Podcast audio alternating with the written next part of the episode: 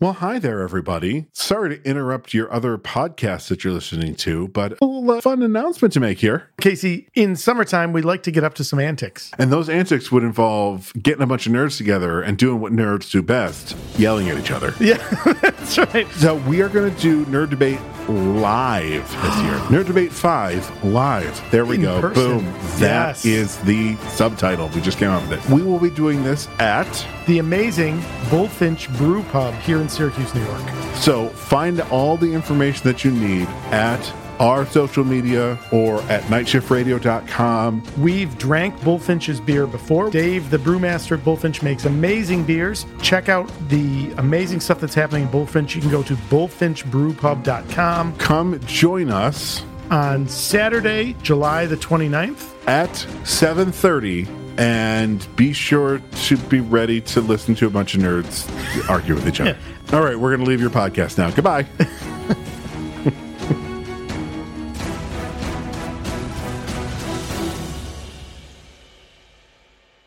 You're listening to the Superpod Hero Cast, a night shift radio production. Yeah, we've got we've All got a dog update we can do. Yeah, have somebody dog. somebody has a dog. Sweet little Fagin. You this is your second quarantine pet. yes, as the bean pointed out, now we have three animals. Nice.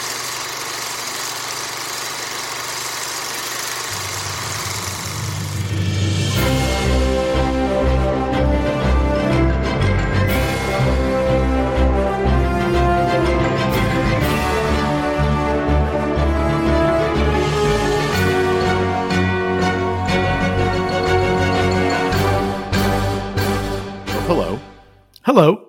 And welcome to the Superpod Hero Cast. Guys with beards talking about movies with capes. Patreon bonus. Oh, you haven't seen that?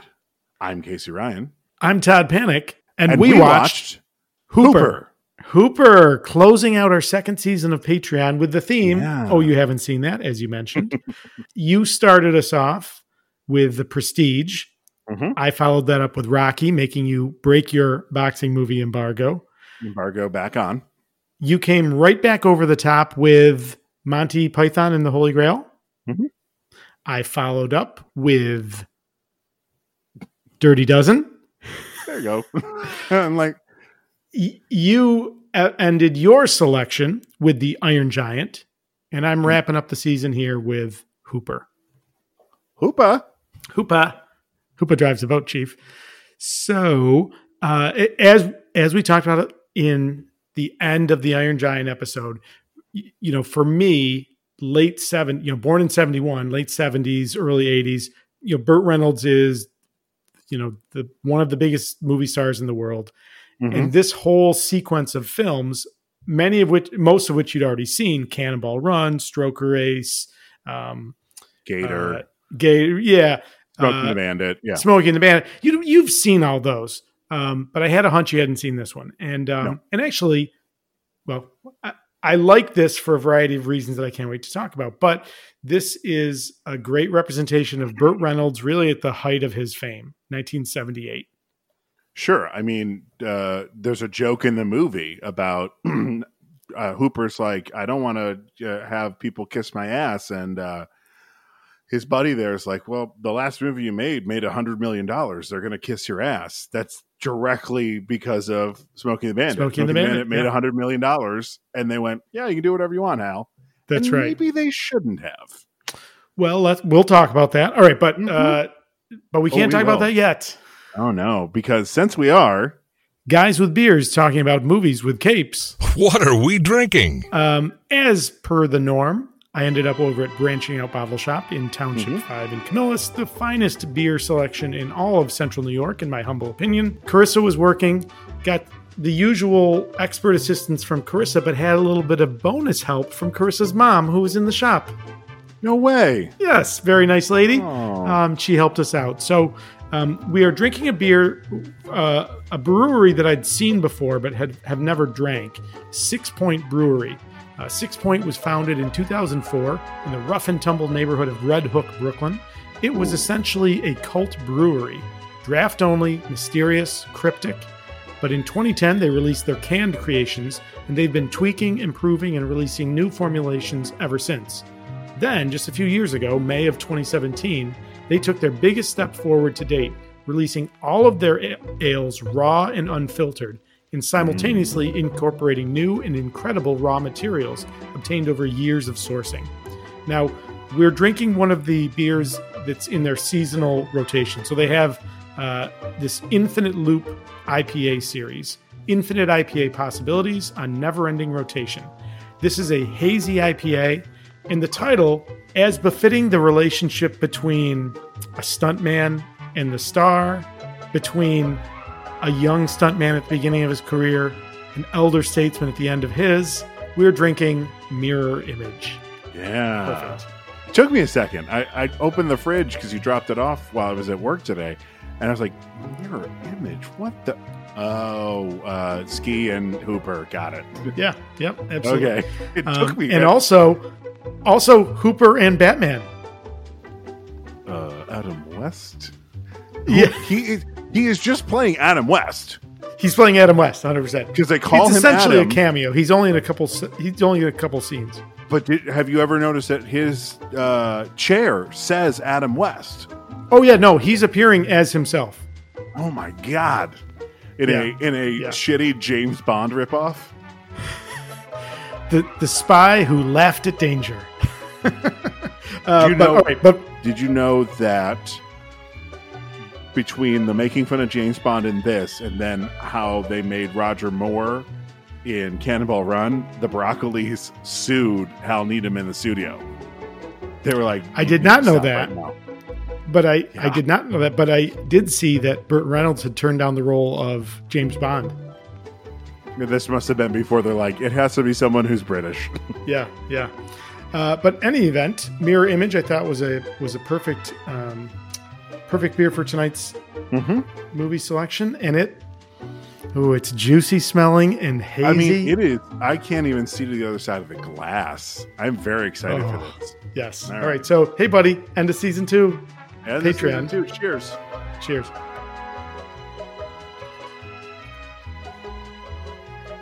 Well, that is as smooth as Burt Reynolds. Yeah. Yeah. 70s era Burt Reynolds. That's right. 8% alcohol by volume, 16 IBUs. Uh, as always, you will not go wrong heading over to Branching Out Bottle Shop. I mean, honestly, um, I don't know. We would not be able to do the themed beers that we do if we didn't have Branching Out. Just wouldn't happen. hundred percent. Hundred percent. Uh, I got All no right. almost cast because this is pretty much like cut and paste. Well, hold on. As, as much of the Oh, no. We, oh, we'll do, yeah. So I was just gonna say, so you can do your production notes, but I was gonna make a. oh, no, no, no. I was thinking reshoots and reactions, but we should save that for the season opener. Yeah, there's no. This is Patreon, buddy. No one gets to reshoot Patreon. Right. That's right. Paying No, I was thinking you're gonna Knight warts and all. You're gonna take it. no, we've got some good That's ones true. coming up. What do you got for production notes? Yes. So this movie comes out in 1978. Um, Mhm. it is not the first movie that uh, Burt Reynolds and um, his longtime partner Hal Needham uh, do together, but it's um, it comes after Smokey and the Bandit. You referenced Smokey and the Bandit, which was a huge hit. Um, this is directed by Hal Needham, who is a uh, director, actor, stuntman. Um, and I think we shared on the uh, on the last episode the relationship between Burt Reynolds and Hal Needham is said to have inspired the relationship between Leonardo DiCaprio and Brad Pitt in Once Upon a Time in Hollywood. And Mhm. watching that, I was like, "Oh, I I see that so clearly." And in fact, I think what I really like about this movie is this this movie absolutely draws on Sonny Hooper and Cully, his partner. Uh, Uh-huh. That clearly is Burt Reynolds and Hal Needham. Sure. Um, so Hal Needham's the director. Uh, written by a couple of guys, uh, Thomas Rickman, um, who's got a number of writing credits, a lot of TV, but um, wrote the screenplay for Coal Miner's Daughter, wrote WW and the Dixie. Or, uh, I'm sorry, not that's not the one I wanted to highlight. Uh, the White Dawn was an earlier uh, Burt Reynolds Southern Nope. Is that is that the Nope. prequel to Red The Dawn? white. Nope. I was thinking White Lightning. Nope, that's not the one. I saw that, and that's totally not it. Oh, Um, boy.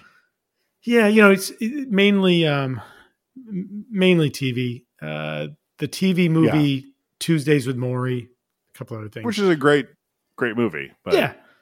Uh, and then the other writing credit goes to Bill Kirby, writer and actor. He's got a f- he's got about 14 writing credits. Um, and, and again, a lot of TV. Other Mhm. than this movie, um, this is uh, he he wrote the screenplay for The Rose, Bette Midler, um, but otherwise mainly a TV writer. I was Um, gonna sing some of the rose, but then I decided not to. we can't clear that. Yeah, that's right. Uh, fuck, it's podcasts. I know, um, but uh, finally, the money. Uh huh. this movie is made for six million dollars and does a total um, box office and rentals. So you know, total sales in the U.S. seventy-eight million dollars. Now, in nineteen seventy-eight dollars translated today, that six Mhm. million but six million dollar budget would be twenty-five million dollars today, and the seventy-eight million box office would be three hundred and twenty-three million. So it is it's deemed a not a flop but a disappointment following on the heels of Smokey and the Bandit. But again, a three hundred million dollar movie on a twenty five million dollar budget is uh, is good math. you know, Yeah. Well, and Um, I, I think I think one of the downfalls of this movie is that it wants so hard to be Smokey and the Bandit, but some of the stuff that Hooper does in this movie, especially on lot, would have the studio would have fired him so quickly. Like, there's a couple of times I was like, and he's fired, right? That's that's the conflict that's coming next. No, no one's gonna. Okay, You know, Okay. Y- so the it's the late 70s so that would be the only thing i would suggest is Mhm. so first of all this is an era there's no cgi this is the era where practical effects are the only effects um, and this movie is really uh, burt reynolds and hal needham's love letter to the profession of the stuntman the stunt performer yeah. um, and you know it has it, you certainly see the humor that you see in those other movies cannonball run and smokey and the bandit Mhm. and Stroker Ace but i think that there's there's a there's a seriousness and a sensitivity in this that those movies don't have where those movies are just 100% balls to the wall um, you know slapstick comedy Mhm. um, this is a much more nuanced movie. I actually think it's a better movie um, because of what's that kind of weight underneath it. I just it takes such a hard left turn into that seriousness 40 minutes before the movie's over in an hour and 40 minute movie that I was just like and there were so many moments along the way where they could have laid a harder seed of this movie's gonna take a serious turn with stuff that is just thrown out the window like I don't know. There's there's a lot of the movie that I enjoyed. I obviously Mhm. enjoyed all the stunts. They're Sure. great to see practical stunts. The guy who fell from the high wire, it now it I believe it still holds the record for the highest practical Oh, out of the oh that I don't know. Out of the 200 yeah, out of the helicopter. Yeah, 233 feet. Uh, yeah, I don't know. That's there's no wire. That's just that's a free fall. Mm-hmm.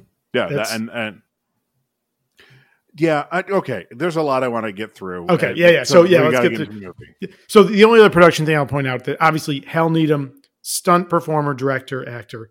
Burt Reynolds started doing stunts and was famous for doing his many of his own stunts. Um, so again, I think you know this is I think this hits closer to home for both of those men than any of the other movies they do together, and that's what I like Mhm. about this. Yeah. All right, uh, should we roll the film? Well, uh, do you you said you had no almost cast? Nope. Got it.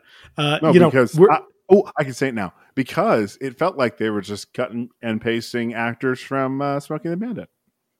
You know, got- this you is the, clearly Field, yeah. uh, uh, Alfie Wise. Um, oh, what's his name?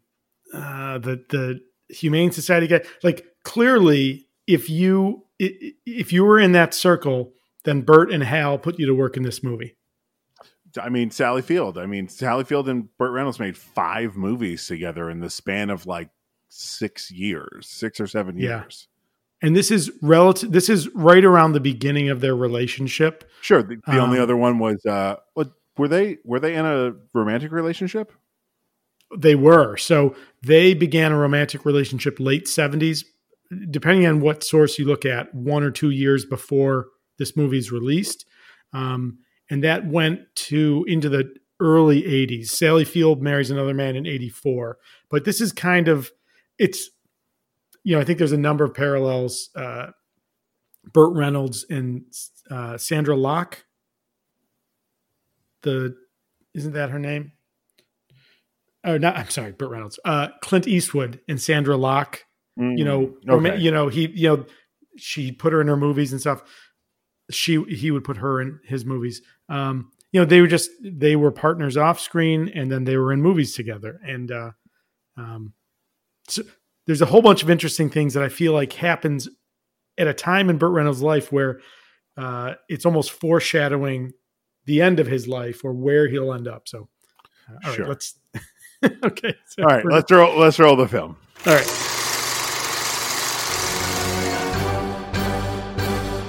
70s, Oh. baby. Oh man, Uh, but it starts out so serious, like with him wrapping his knee, but then the music is like It's fucking the it's goofy. it's the well it's the it's the trumpets fanfare. It is not Don Rickles fanfare, but it's Mhm. very much in that style, which I think is meant to evoke like the Matador, right? Like the you know he's he's Oh, clearly one hundred percent. he's you know putting on his armor right so we see sonny hooper on the bag and out of the bag is coming an ace bandage as he's wrapping that around his uh, calf you see this ma- this scar on his knee um, and then. Are those? you think that's a pads. real? You think it's a real Reynolds, Burt Reynolds scar? i don't know the, th- later in the sequence we'll see a significant scar in his lower back that i don't think is real um, the knee one i would say it might be because burt reynolds in real life um, was a college football player and Oh, maybe if I remember something. correctly, injured his knee, which ended his college career. Uh, he injured his knee, and so he was so he uh, went to Florida State University. Which in the scene when Max comes to visit him, he's Mhm. he's lifting weights. He's wearing a Florida State University uh, sweatshirt. He was a good ball player. He got his football scholarship, but he injured his knee in the first game of his sophomore season, and then later that year lost his spleen and injured his other knee in a bad car accident. And that, oh, yeah, so that'll do it. yeah, yeah.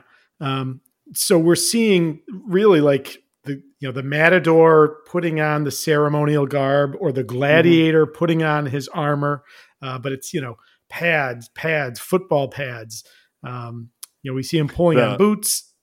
I like the I like the one that's across his abdominal wall. Yeah, It's just it's just literally like if I get hit here, because bruising your abdominal wall can fuck you up for a while. the one the one he slides like like tucks right Yeah, inside that- the waistband. Yeah. Yeah. that's I I had a friend in uh, high school who we went to Toggenburg. Yeah. Uh, I did not I did not ski because I've never skied, and I'm like I'm not going to hurt myself. She was like, I got this. She fell, and that's the first time I ever heard of someone bruising their abdominal wall, and like Mm.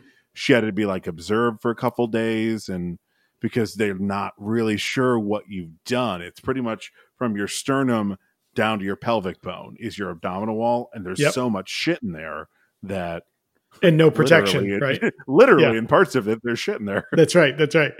Uh, like, yeah, so that's why I I, I like that moment. I was like, ooh, abdominal wall. I know Yeah. why he did that. That's right. That's right.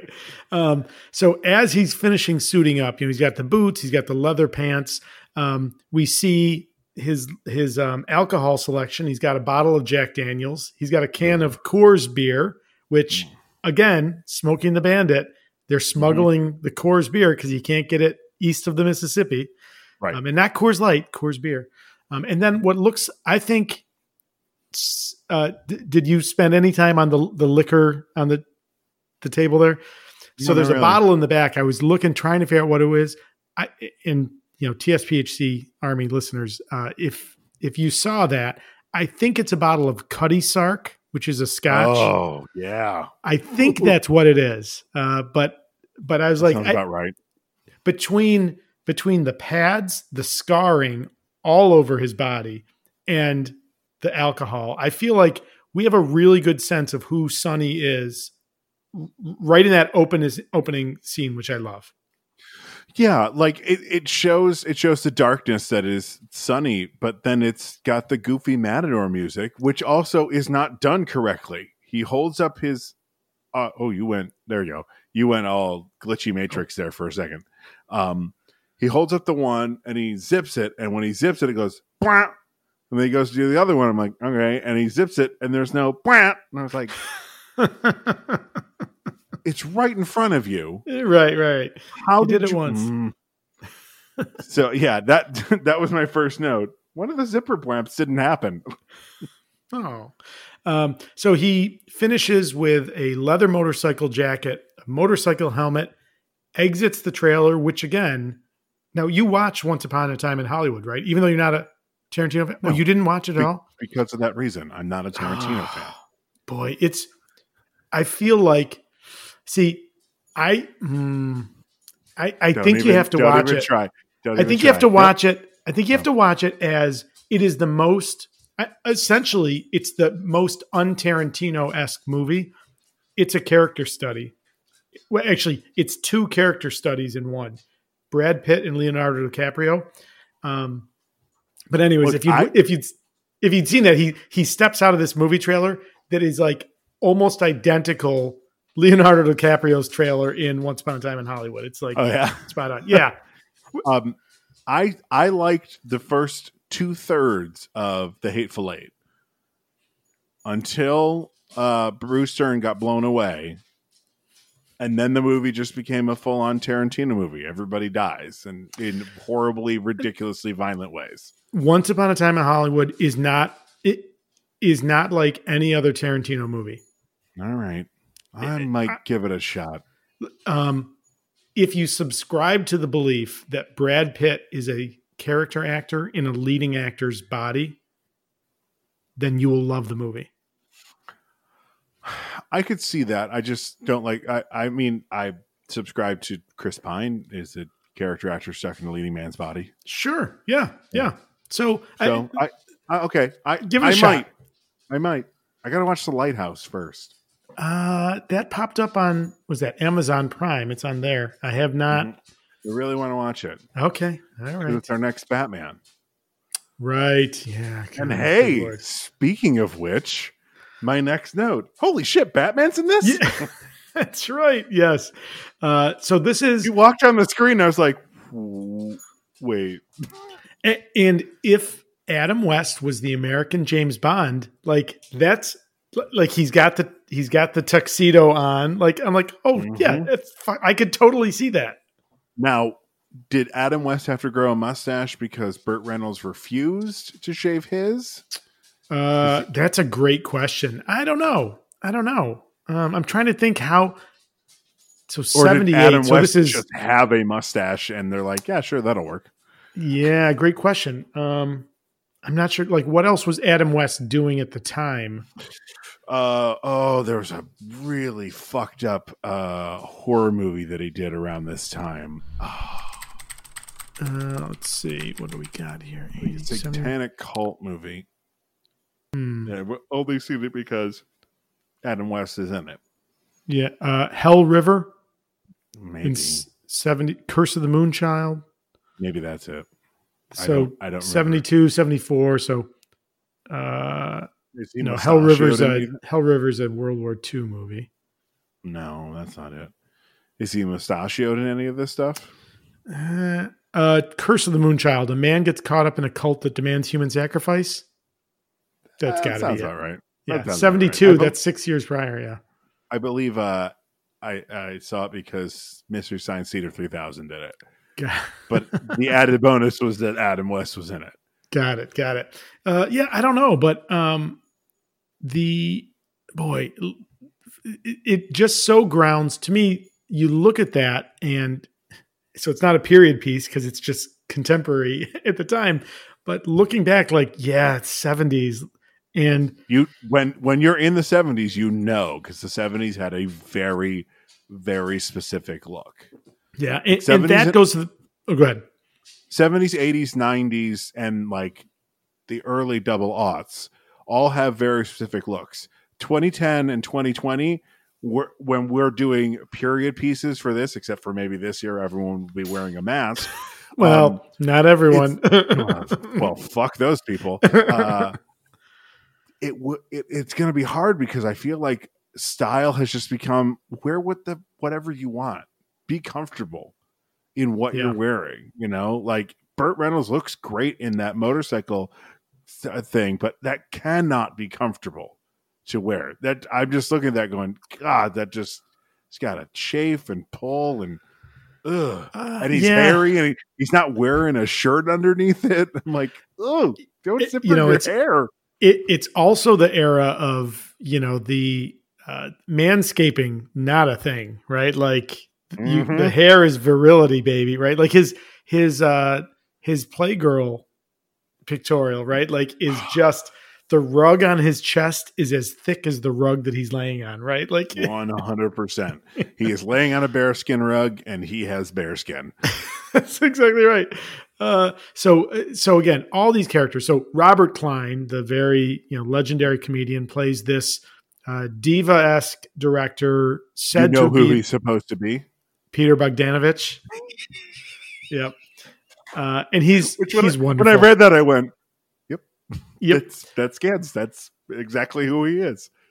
Uh, so I can't tell you how many times the word character actor appears in my notes here, but Alfie Wise is Tony, the assistant director. The most He's not a PA, right? He's got power. he's got to be first AD. I want to first say. AD because he's not directing a unit. He's essentially the director's gopher, right? Yeah, I mean, he could he could also he could be Could be a, he could be a PA that a PA with power. with oh boy. yeah, Um, but yeah, he's he's the most punchable person in this Yeah. movie. which is clearly his job. And you know, he's and again, all these guys. If you've seen a movie from the late seventies or early eighties, you've seen these guys. hmm Um, but you know, it starts right off again. The stunts in this are, are front and center. And again, if you're a fan of real stunts, they're all here. So it starts Here's- out. So oh, good. Oh, here's my problem though. While we go through all these stunts, it's about a stunt man. Burt Reynolds used to be a stunt man. He doesn't do any of his own stunts. And I Um, understand this one I get he can't do because if he gets injured, movie's screwed. But when he's riding his horse later and Sally Field is lay, laying there watching him and he jumps over the fence, that's not him. Oh, I didn't. I didn't catch that. I didn't catch Clearly that. not. It's like it's like Mel Rifkin. Okay, it's like someone completely different, and they're not You- even trying you know, to hide it. I don't associate. So clearly, in in this story, Sonny Hooper, Burt Reynolds. Mhm. Um, so he lives on like a a looks like a small Southern California ranch with a horse Yeah. paddock right next to the driveway. Dancer is his is his horse, but I don't associate Burt Reynolds with horse work. I know, I know that he started out in westerns, but are you familiar with him as like being a horse guy? So I wonder if I wonder if he's not doing that because he's not like an expert rider. He's not that well. He handled the horse really well, so That's can true. fake it. He he can. It's him doing it when it when the horse whinnies upward. Mm. That's him. It's just it like it stuck out to the point where I uh the bean was in the room uh forcefully ignoring this movie. Uh and I had to pause well, it's a like, classic. I had to be like, Bean, you gotta watch this. And she goes, What the that's not I'm like, Yeah, it's not the same guy. I'm like- gonna have to go back and watch that. All right, uh, when was that? Do you remember about when that was? in the No. Uh it was after I think it's after it's before the bar fight, so Okay, it's pretty okay. early in So it's pretty early. Okay.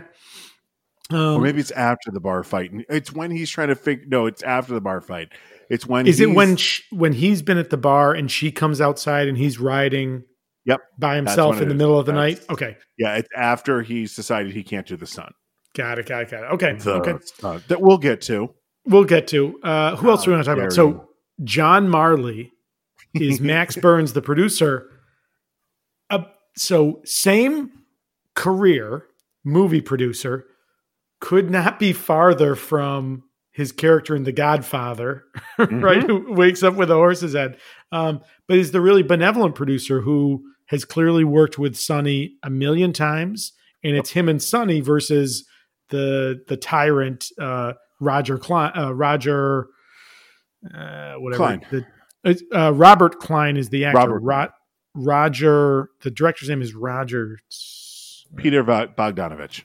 Yeah, Roger Deal. Roger Deal. Deal. That's him. Well, Um, you- no, you know what? I, the uh, uh, Marley's character. What's the uh, Max name? Berns. what Max has is an understanding and a respect for what Hooper does. Yeah, yeah. The director Fields is just like, yeah, whatever. You'll do this stunt. You, Deal. That's what you're paid Deal. Roger Deal.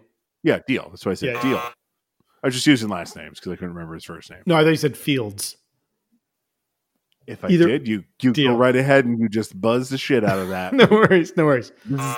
Um yeah fields is just like yeah you can he looks at he looks at him like he looks at the cars that they're wrecking Yeah, and and He's later as the as the dispute lines up against this this very dangerous stunt, you know, Mhm. Sonny is saying to Max, basically, you respect, you know, you, your movies respect the performers, and no one gets hurt; they're safe. And I was like, oh, that's a even that's a sensibility that I would argue is probably not prevalent enough today. We talked in Dark Knight Rises about um, stunt people being injured, and you know, yeah yeah So- i i just i i really i I, I finished the movie last night and I was like, Ugh. but the more I thought about it driving today, the more I liked out of it. It just it it misses a mark or two when it w- of what it's trying to tell. I I don't know. That's fa- that's fair. And t- and to be fair, this is the only movie in the sequence, in my opinion, that has any kind of real depth to it. And I love Smokey and the Bandit. I love Stroker Ace. I love Cannonball Run. But they, all of those are hilarious. But there's no substance. There's nothing revealing about those characters in any of those movies. You know what? I, I think it's also the time that if it was a comedy, it was a screwball comedy like Cannonball Run, like that. Sure. If it was a drama, it was a heavy drama like uh uh oh, what's the one I'm thinking of with with Sally Field, Norma Rae, Oh, which sure. is a couple years sure. later. Yeah, yeah, yeah. But serious. So like when it takes that turn, when uh she's sitting in the hospital, like, wait, what? What the fuck just happened? They were he just flipped a car in the last scene yeah. to get the money for the stunt, and all of a sudden, his her father had a stroke. Wait, It, it, it, yes, and I think there was an fair. in between scene missing of getting us to that place, and it's it's too heavy. Yeah. Oh, You know, and you know what we missed earlier? Hmm. We'll just I'm just we'll do it here because this is where we are, and fuck it, it's Patreon. Uh, the IMDb score for this movie Oh yeah, six point four, wow. Okay, which again again I think is people seeing Smokey and the Bandit and Mm-hmm. then saying, "Oh, I can't wait to see uh, Smokey and the Bandit as a stuntman," and they go to see Hooper, and that ain't it. no, You know, so Smokey and the Bandit the year prior, oh, it's only a seven. It's only a seven out of ten. Yeah, that's. I mean, it's it's it's not it's not Shakespeare. You know, it's a guy Sure. driving a car across country with beer. sure. It's really but buried in this movie, not buried, but you know, in this movie, there's real substance. What, and ironically, it's at literally at Burt Reynolds at the peak of his career, right? Mhm. I mean, um, this is the what the second i think it's 77 through 81 uh you know he has this like five year span where he's voted like the 78 to 82 he's uh the number one box office star for those years in the annual top 10 money making stars poll a record he shares with bing crosby. So this is literally right at the be arguably at the beginning of the height of his career. And yet what this the theme of this film is aging and how we how we step back and allow the next generation to step forward. Um, I mean, there's there's there's real depth in this, um, and and I think There- that's there why I i- like this movie.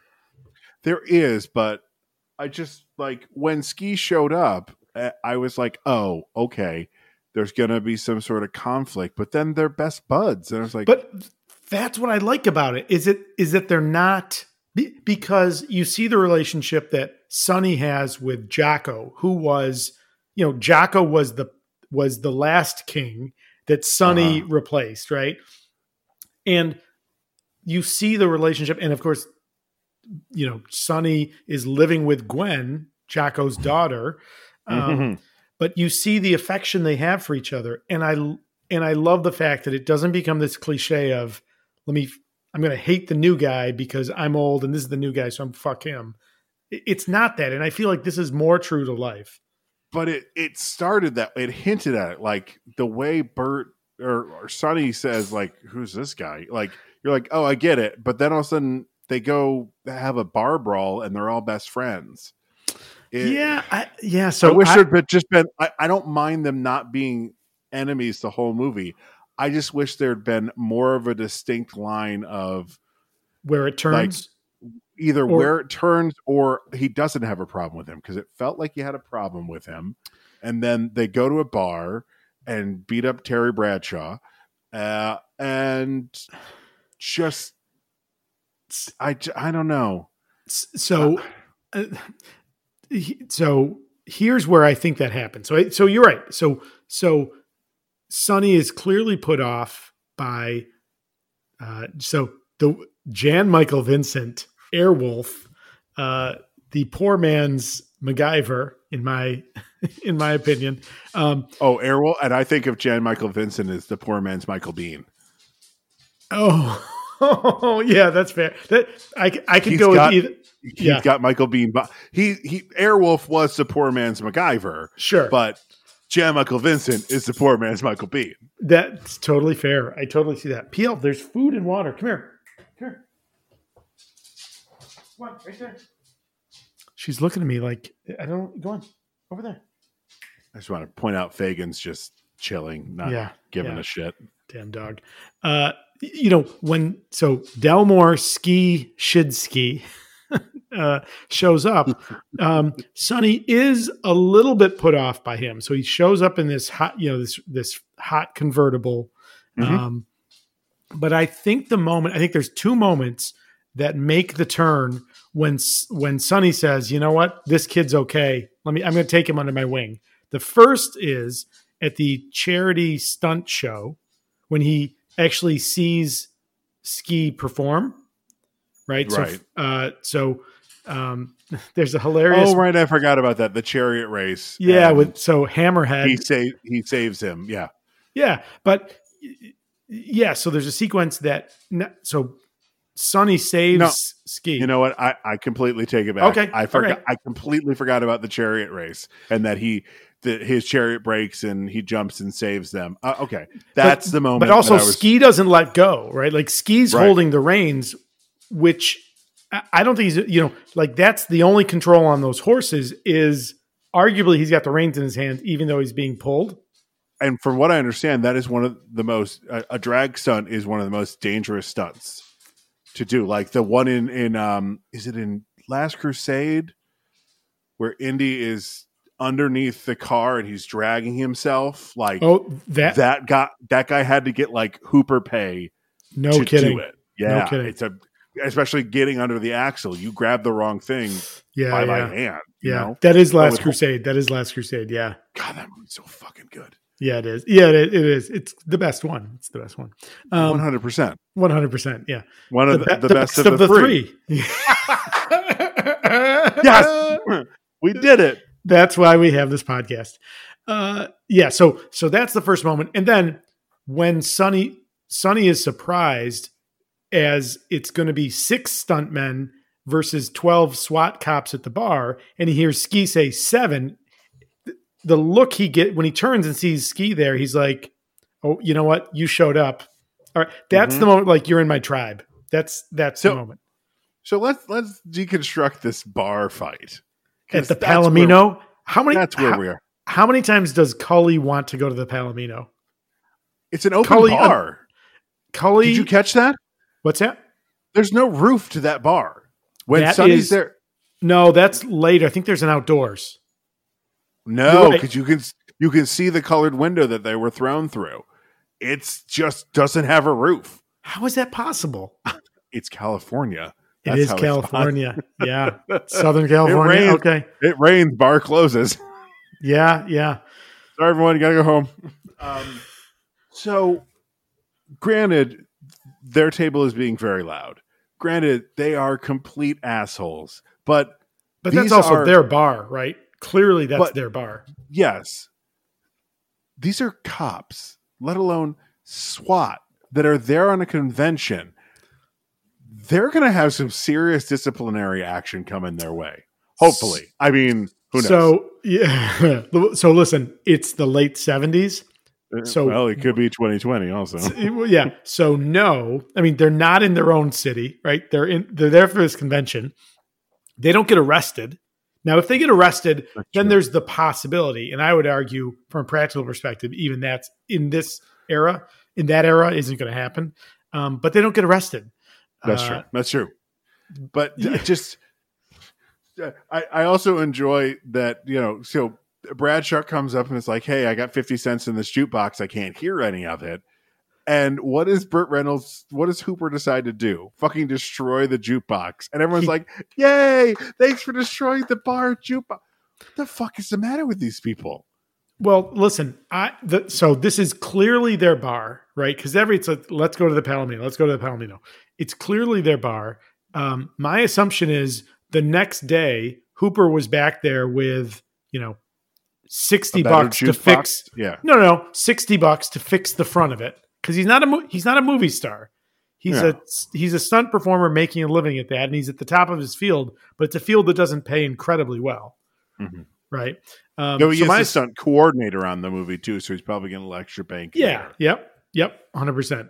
Um, Okay. But th- uh, you know, I feel like if there's a if there's a tone for the movie, it's the bar fight, right? Like, so last night or yesterday, you asked if it was okay to watch this movie with the family around, and I was like, "There's a bar fight, but nobody gets injured." And in fact, It's at the end of it, they're f- they all go back to Sonny's place to watch stunt reels and drink, and everyone passes out.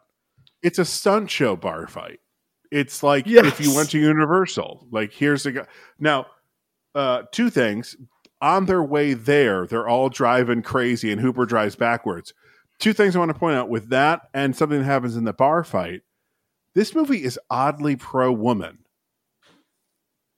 The only two people you see perform their own stunts, let alone an incredibly dangerous stunt, passing from one car to the other, are the two stunt women with them. And that's really them. That's Yeah. them the rest of the movie. Now they're probably just stunt performers, but they still showed their faces and were like, look at what these women are doing. And then in this bar fight, you know, Hooper and Jan Michael Vincent, everyone's laying like haymaker upon haymaker on the SWAT team, and no one's going down. The one uh, female bartender just cold cocks a guy and he goes down flat, and she's like, "That's how it's done." Like, ho- holy Yeah. shit! Yeah, she is. Um, she is the woman who. Uh, let's see, what was her name? I had it earlier. She's, she's the one that Hooper propositions later. Yes, who is the woman in the Lamborghini with Adrienne Barbeau in Cannonball Run. What? Yes, oh my god! she's a total smoke show, and you know, sadly, she's an actress who is usually hired. Tara Buckman is her name. Um, okay. sh- she she famously has a, a topless scene in Silent Night, Deadly Night. Apparently got some that was a little bit uh, controversial. But Cannonball Run, she's the other woman in the in the Lamborghini. Silent Night, Deadly Night, the one with Garbage Day. Do you do you know Mm. Garbage Day? I don't know Garbage Day. I'm not the horror aficionado that you are. I think it's silent. It might be two, but this this guy's just walking through broad daylight with a gun, and there's a guy taking out his garbage. He sees the gun, and the guy's like, "Oh, oh no!" And the guy literally looks at him and does this, "Garbage day," and blows him away. And you're like, "What?" Just go to Uh, YouTube and type in "garbage day." I Oh, yes. There it is. Uh, that was, I think that was in part two. Oh no, wait, Garbage Day, high quality. Oh, it's from part two. Wait, but it's Oh, picking I've up your this. mic.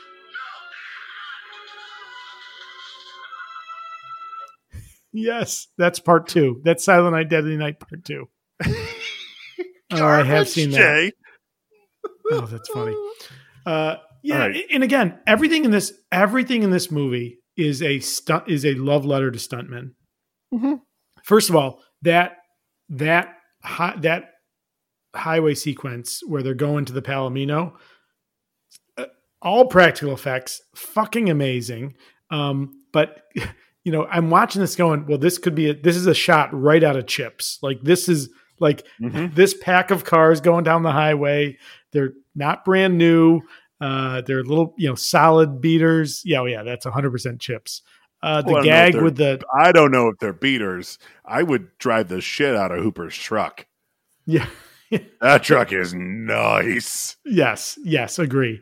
Uh, but it's just it, you know, th- these are all the elements like oh yeah, Smokey and the Bandit, oh yeah, Cannonball Run, Stroker Ace, all of that humor.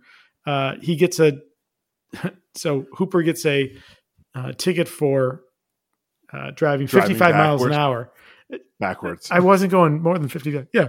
Backwards, unsafe backing. Yeah. A great gag. And it's all, you know, the stunts are gags. I mean, again, this is, Though uh, uh, again, this that scene is buttoned by them assaulting a police officer. Mhm. I'm like, congratulations, you just landed yourself in jail if that cop pick catches up to you. so that's the element that is fantastical, like Cannonball Run. Sure, just like every single cop in this movie is an asshole. Sure. Even, There's even the even Humane Terry. Society. oh, which is just brought in for the stunt where he's got the dog, and then it just he never shows up again. yeah. Uh, George Furth, another, again, character actor. Uh, Such a weird little moment where Yeah. it's just like, oh, you can't do. Oh, you're gonna hear from us, but not in this movie. that's right. That's right. We'll save it Um, for Hooper two. Hooper Oh. 2. Uh, let's see what else. Uh, How about the uh all, of all the all the praise I just gave this movie when um Sally Field's dad, what's his name? Jocko. Jocko is kind of mildly pressuring Hooper to get married. hmm Uh, his casual dropping of the derogatory slang for a gay person, I was like, That's one of two. One of two lines that does not hold up. Yeah. Now, in, yeah. So, like his what line he's is saying is great. What he's saying is like, hell, gay people are getting married. You know, like everyone's right. getting married. He just chooses not the best word to use. you know, for the time, Mm-hmm. th- there's nothing surprising acceptable. about that line. Yeah. Right. Yeah. Um, And and and the way the character is written, if this was a today film, he would have just said the gays. You know, Yeah, that's right. Yeah. Yeah. That's Yeah, right. like gays are getting married. you So he uses the word faggot. That you, you would not use that today, not, not in the way he used it, but the the the way he uses it uses it is not der- the the statement is not derogatory towards gay people. I know that's what makes it, It- so crazy. It it is. It's a it's an interesting little. Oh, I, it doesn't It's- sound it- good, and yet there's nothing mean in that other than the It- word the word itself. It's like backhanded pro gay marriage. Like it's like, yeah, yeah, you guys get married because you're that word, and you're just like, oh wait, hang on, Right. Yeah. back it up. it, it, it is not the it is i mean uh, other than the word itself right because the word Mhm. itself has a has a hateful connotation or uh, has a hateful history other than the word itself the thought that is expressed there is not homophobic at all no, that's So- what I mean by backhanded. Like it's a Yeah. compliment, but it's also using a derogatory term for them. So it's like, hmm. Yeah, that's were- yeah, that's totally fair. So that that's one of the moments I noted. Don that, Adams said it on Get Smart, missed it by that much. that much. That's right. What's the Uh, other one? I'm I'm struggling to oh, remember it. Yeah, well, uh, we're not there yet, but um, Oh, okay. we'll get there. Uh, let's see. Um, so anyway, so anyways, the, the whole so the the premise of the the conflict here is uh, again, I, I think you're spot on. It looks like it's going to be the conflict is between the old buck and the young buck. It is Mhm. not. The It is conf- for like a hot second. For a minute, And then yeah. there's the yeah. until until Sonny brings him into the tribe. You're one of us, right? Right, Um, right. With this next stunt. Yeah. The, the Yeah, James so- Bond jump stunt. Yeah, that's right. So then the then really the conflict becomes uh, between the professional, right? Sonny for all of his hard living, and you know we see him get a um, Cully, who we didn't mention yet. Cully, another character actor, the Mr. wonderful James Best. Mr. What- Pill Pusher. Uh, well, yes, I, well, I would I would say he's not a pusher in that Sonny's like you got your bag. I need I need a treatment. Um, but again, that is clearly the Hal Needham. No, you know what? He's not because he lets Sally Field Oh, know that Sonny took pills. yeah, and in fact, you know, Cully tries to get. So there's a whole sequence. Eventually, Sonny will get to the doctor where he finds out how bad, how in in how bad of a shape he is. That basically one solid blow to the neck could paralyze him or kill him. Cully is immediately like, "You can't do this. You can't do this stunt." So, so Roger Deal, the director, has this grand vision. He's totally rewriting the end of the movie. Uh, it's an it's this massive earthquake sequence. It's long stunt sequence that is going to culminate in a rocket car jumping over a 325 foot gap when up until now the longest car jump has been 187 feet so close to twice the the world record um the And conflict this is a be- real this is a real bridge uh, structure in Canada. Okay. Yeah. Uh, yeah, and at the end, I want to talk about that end stunt sequence. Oh yeah. Listen, if I went to go see a movie with that stunt in it without like seeing all the behind the scenes, especially in like from the 70s, I'm like holy shit. This is a like the amount of stunt that is just like Michael Bay must have jerked off to this as a child. Except This you get to see all of it, Uh-huh. right? Like, Yeah, it's no you know what I mean? shaky Like- cameras. Yeah, Like he saw this and went, I'm going to do that, but with more boobs. that's right. And I don't want anyone to see what I'm doing, so I'm going to just shake the shit out of the camera. Uh, so really, the thousand conflict cuts between one explosion. that's right. That's right. So the conflict really becomes, um, you know, Sonny as the professional who knows better, um, hmm lured by the appeal of going out on top. You know, Right. uh, really against Roger, the director, who you know will sacrifice anyone and anything for his art. Mhm. Right, which ironically doesn't include himself because he's safe in the helicopter. What Um, jackalope. Yeah. What else do we want to talk about? Um, Um, Uh, Just a, a real quick thing. When they're playing poker and the writer of the movie that they're doing quits and he backs up into the the dumpster, uh, the timestamp for it is 5539. There's a really odd cut. He hits the dumpster and there's an obvious cut and then he drives away. It I rewound it like four times. I'm like, what was the need for why a was cut? yeah? Oh, that's weird. I didn't. I didn't catch that. I remember that sequence you're talking about. Um, Uh, uh, up till that, I don't have any other notes for them. I mean, there's this weird conflict where Sally Field doesn't want Hooper to do drugs, but doesn't really do anything about it. And then when he decides to do the jump, she's like, "I'm not going to be here." But then she Yeah, goes she- to it. you know, and especially coming out of Smokey and the Bandit, my personal opinion, I feel like she must have said, "Oh, I'll go do another movie with you," because there's nothing. There's nothing about this role. The role of Gwen. There's nothing to it. to steal from the Greatest Generation uh, people as they talked about the women of Star Trek: The Next Generation. She's a fucking potted plant. She Yeah. doesn't do Yeah, anything. yeah. She is there to look pretty and for the men to to dote over. Like She's she has that one scene Yeah. where she's like, "My dad had a stroke," but it doesn't go anywhere. She's pretty much there to It's get Burt the- Reynolds to the sadness that he needs to talk to Jocko. It's the mother in the room who has cancer once. Uh, yeah. Listen, you know, she is, uh, you know, sadly, she is a reward or a stakes, right? She is what Sonny is risking because she, once Cully spills it, that um, what the doctor said and how dangerous this stunt is that Roger wants Sonny and Ski to do. Mhm. Then she she does the if you do it, I'm leaving you, and then she's nothing more than a reward, right? yeah. Sonny's going to get her or he's going to lose her. Um, there's not. So again, I feel like this is, you know, when Dax Shepard talks about the rare opportunities he's had to work with Kristen Bell, his wife, and how Mhm. lovely that is. I feel like it's part of that. Like, oh, let's go do a movie. We we're romantically connected. Let's go do a movie together, and we'll just be together, and we'll get paid while we're doing it. But to that point, did you see Hit and Run, Hit and run.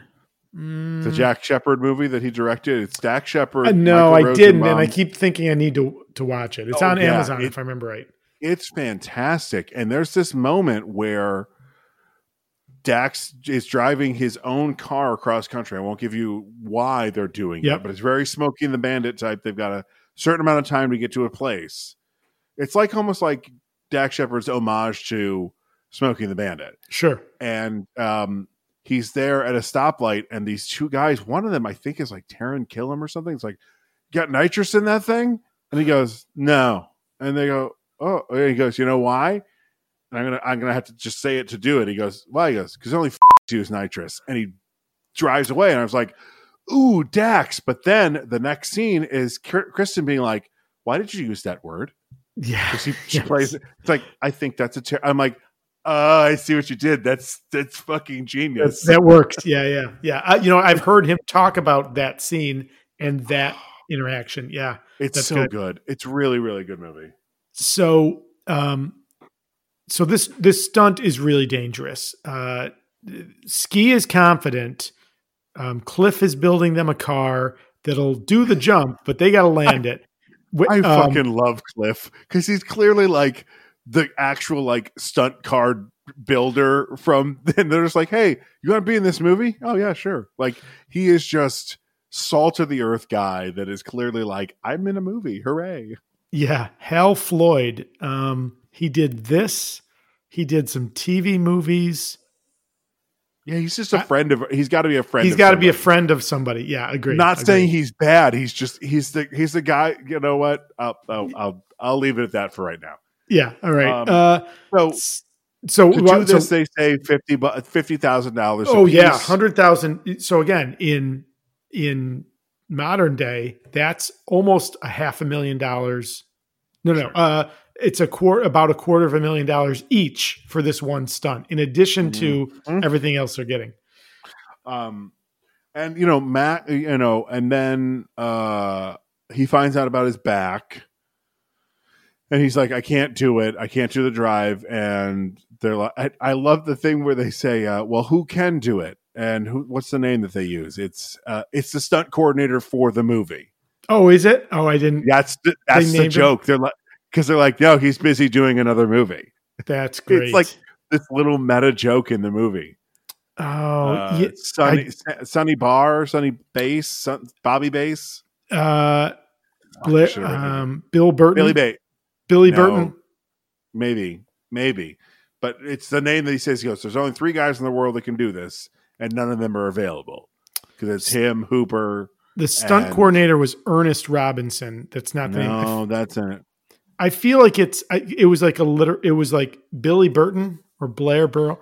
It was a alliterative name. I feel like it was Yeah, and it's Billy Burton, who is an actual movie. stuntman in the movie. Yeah, yeah, maybe that. Maybe it's maybe it's maybe it was um It- his stuntman. Maybe it's- it's it's gotta be.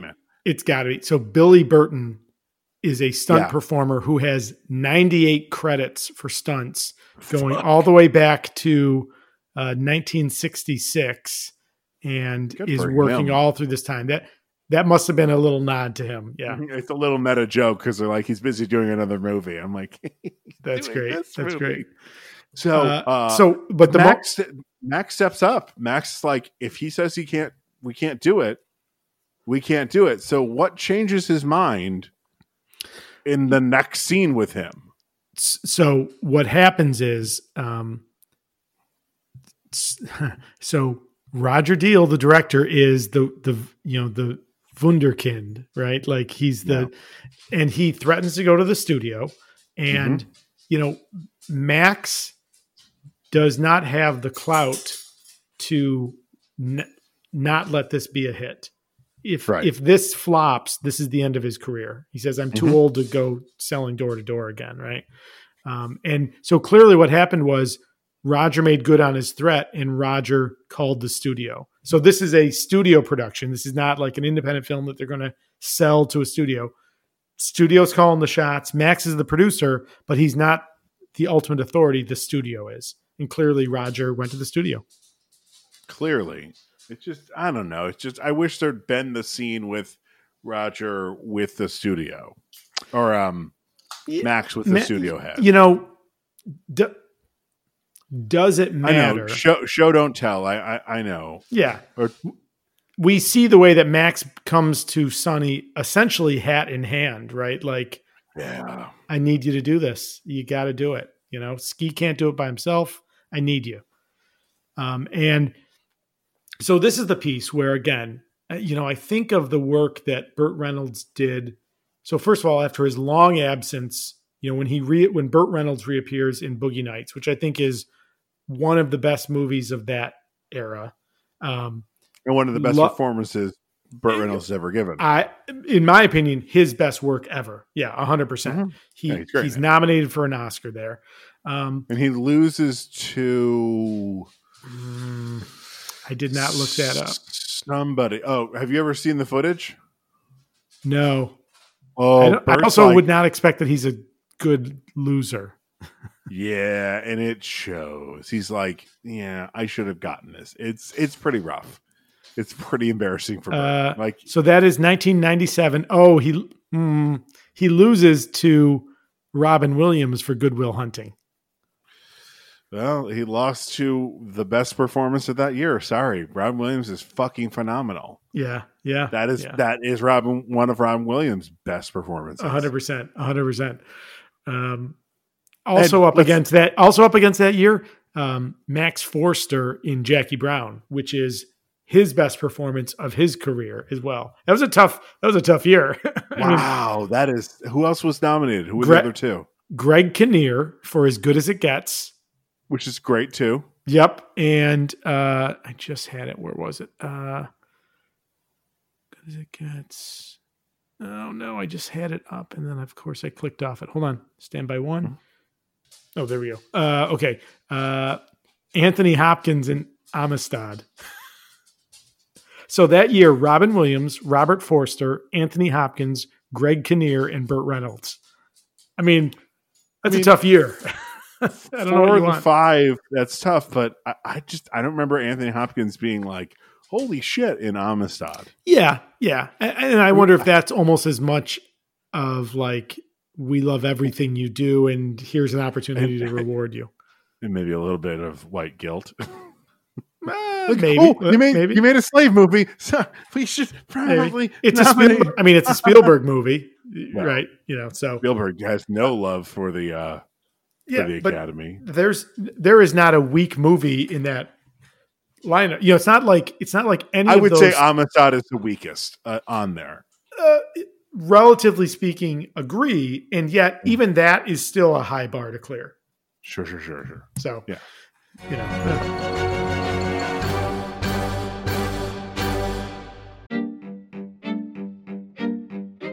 Hello, I'm Em, And I'm Eyes. and welcome to our brand new podcast, Tipples and Tolkien. Let us be your guides as we return to Middle Earth this fall with the premiere of the new Amazon show, Rings of Power.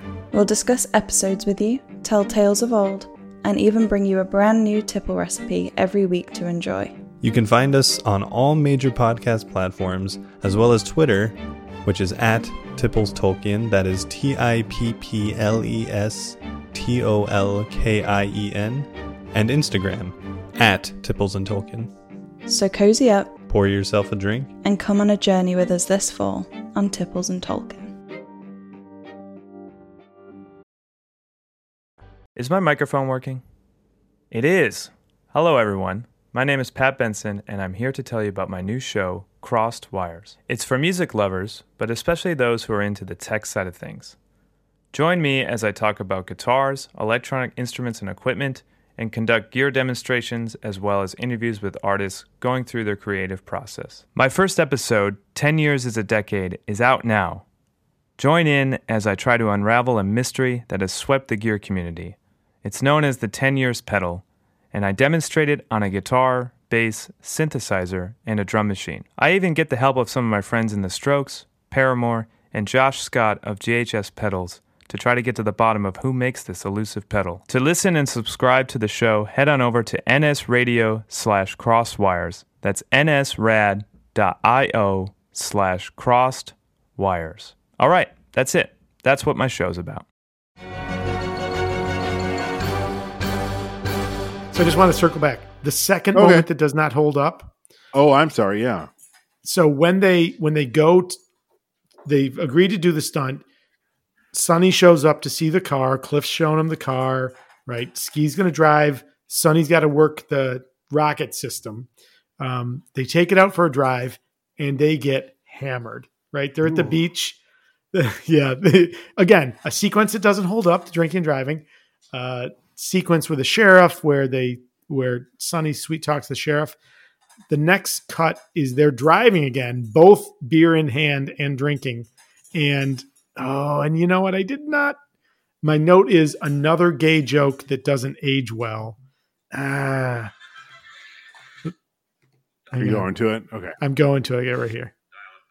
Photo- okay, Queen of England's getting her picture taken. Mhm. Queen says to the photographer, "Hey, I've got a brother who's a photographer." The pho- I got- photographer says, "I got a brother who's a queen." brother Yeah. queen. sorry. Yes. The- I completely forgot. I didn't even didn't even register because all I was thinking was, how are they getting off the beach? That's right.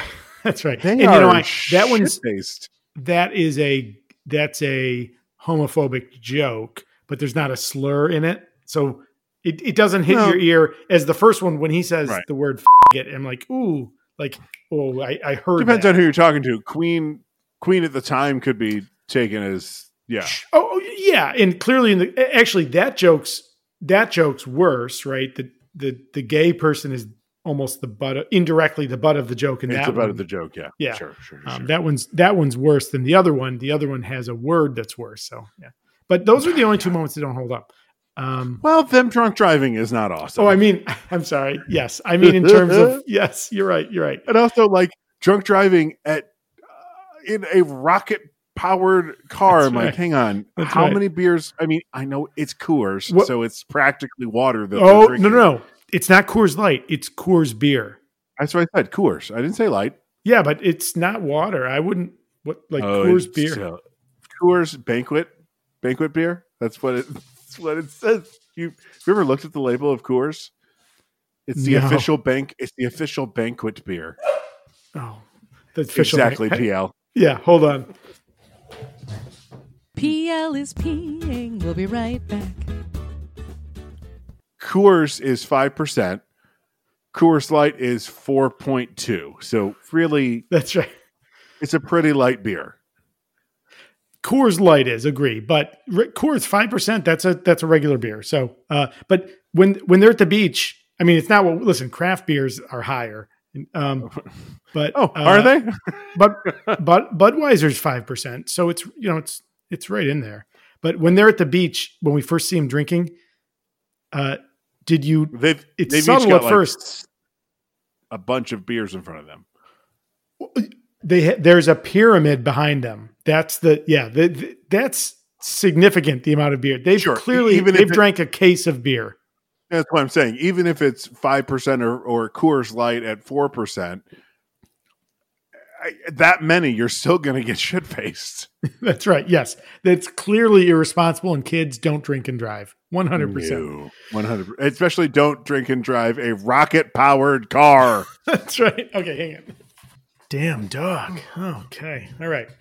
Uh, all right. So this really brings us to the end of the movie, which is this stunt sequence. Mhm. So this well, wait. Let, us talk Oh, about let's talk about how they get the money because initially, uh, the PA, the first AD, whoever that guy is, like we can only give you two thousand dollars, twenty thousand dollars a piece. To- Tony, right? Tony is sent out to, nego- to negotiate to lower the price. And then he drives through a Western set.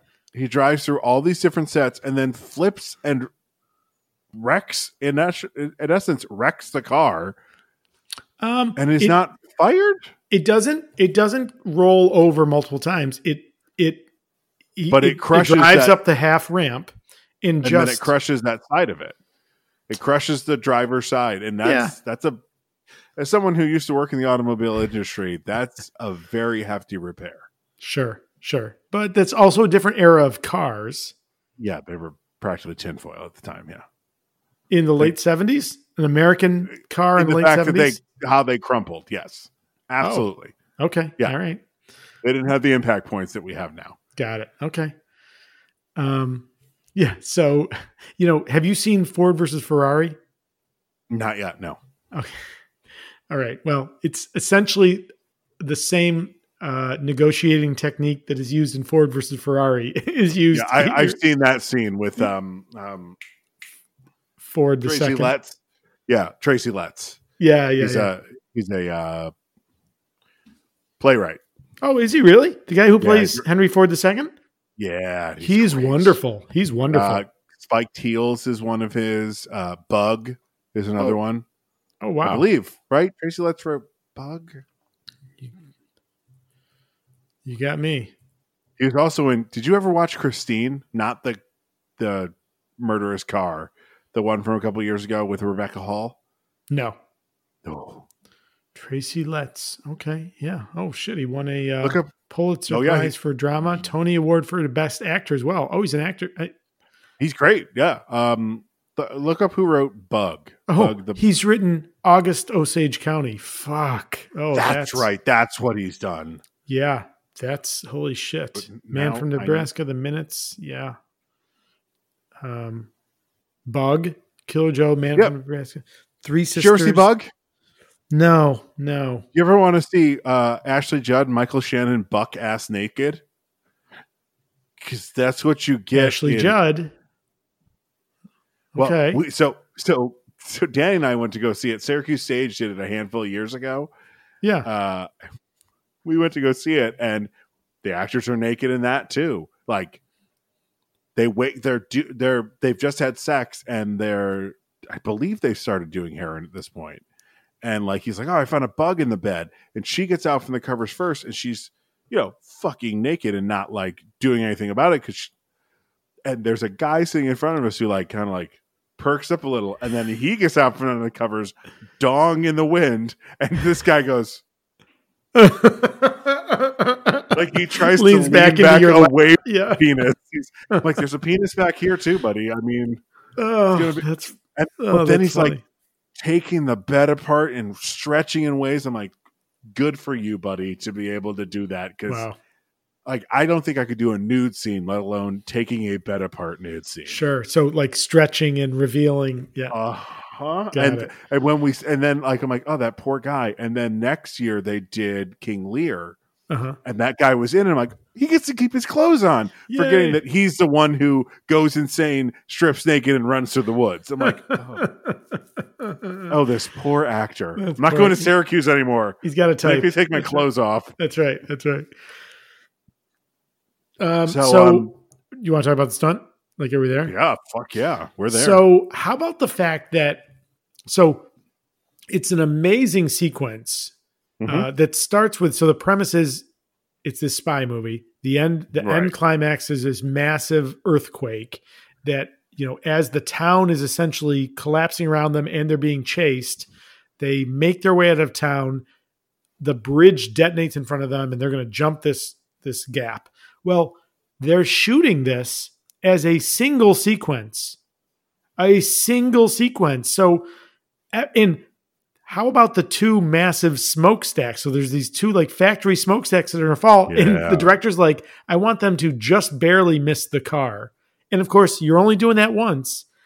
Uh, just the the hubris of rather than film okay the detonation of the building where it starts the building collapses as the car peels away right like nowadays that would be a that would be one shot right Or The- no, nowadays the smokestack would be CG. oh well yeah yeah absolutely absolutely uh, the gas station the the tank blows up while they're being chased cars are going off the road cars are hitting each other guys on motorcycles are flying over hoods or you know tumbling and skidding uh, this is all sequence and then the the bridge it's not even like detonated ahead of time there's literally a truck in front of the rocket car Mm-hmm. filled with explosives. The guys are going to jump out. There's a timer in it, and the truck is going to blow the bridge right before they get there. And so that's the one where I'm sh- scratching my head, going, "This is clearly such a fantastical. This is the moment that is could not be further from reality. Right. Like even allowing for a different time, there's no way you could have done that. Mm-mm, mm-mm. Um, in there, there's a point where the Trans Am that they're driving, the passenger side window gets uh, windshield gets smashed. Oh, I missed that. hits it. Yeah, and I was like, oh, and this is going to be like, oh no, I don't know if we can do the stunt. The, the nope, they're just like, fuck it, it's the seventies. we got this. It's fine. We Nobody saw it. I saw it. Yeah, that's right. That's that's what I do in this podcast. That's right. Now, uh, you know, in the realm of being specific, specifically, they Cliff has told them that they have to have the pressure on the jet system up or the rocket system up to fifteen hundred psi to make the jump. And they only get it almost to, what, immediately. Well, almost immediately after they start, um, Sonny tells Scott uh, Ski that the pressure's dropping. They're only at fourteen hundred, and then a few minutes later, they're down to eleven hundred. The pressure's Mhm. dropped to the point where, as the explosive truck blows the bridge, Ski stops. He stops short and says, "We don't have the." In a in a moment that I would say suggest is the most inconsistent for Ski's character, Right. he Yep, stops and says, "The money's not worth our lives. We don't have the pressure." And and I guess Sonny at least is consistent with the idea that he's going to do this one because this lets him go out on top. This is his Mhm. crowning achievement, and then he can you know walk into the sunset. Uh, Sonny convinces Ski. It's almost like token resistance. He stops. You, I mean, did we need that moment if it No. doesn't mean anything? Because he immediately overcomes his doubt and they floor it. Mm-hmm. And of course, They- they, floor it. He hits the button, and Magically, the the the Trans Am becomes a Datsun Z40. I don't, didn't know that. Oh my god! When it goes over, I'm like, that's not the same car. Um, That's not even close. I think so. My assumption is that really happened, right? Like now, I'm sure it wasn't 300 feet, but that is a car, and maybe the rocket is not functional other than decorative, but No, no, no. that car is clearing a gap. I mean, clearing. You can tell because when it hits the other side, like it loses its entire suspension. Like it's and it goes sideways, and Yeah. yeah, that car is done. So Yeah. So the the stunt happens. They pull. So the car immediately the suspension's dead. The car it doesn't turn over, but it kind of basically goes into the ditch. Crew surrounds it. Sonny and Ski are clearly hurt. Ski gets out a little quicker than Sonny, and Sure. Sally Field gets her moment to do what she does best: cry. Um, she nobody cries like Sally Field. Um, I, I defy have- you. Who? Claire Danes would have a word. no. No one cries like Sally Field, and you're not like, could you stop, please? Okay, that's fair. That's fair. That's fair. Maybe, maybe in Soap Dish, but it's on purpose in Soap Dish. How how much she cries? Um, Mm-hmm. Sure, sure, sure. And she's like, uh, you know, you know, Hooper, Hooper, talk to me. And Hooper turns and says, "I can't feel my legs." And credits. Uh, oh wait, no, no, no. he's fine. He's fine. Even though the doctor specifically told him, if you do this stunt, Be- you're going to break your back. because again, it's not. I think you you nailed it. It this is not a comedy and it's not a drama, and it's in an era where I don't think there were as many movies that were comfortable being both. Right. Right. So it's got to end on an up note. So Roger comes over, pulls Sonny aside, and basically is like the look, you know, I'm sorry. You know, we're doing it for the art. I know that you're a you're a you're a big enough man to accept my apology. Sonny turns he Sonny turns the camera. he breaks the fourth wall and Mhm. turns and decks Roger. And I'm fine with that breaking the fourth wall, but the movie ending with him going was a little much. Is me. another fourth wall break. Yeah, it is. It, it really is. And then one or one or the other, one or the other that's fair. That's fair. And movie. movie. He always is the bad guy who gets it in the end.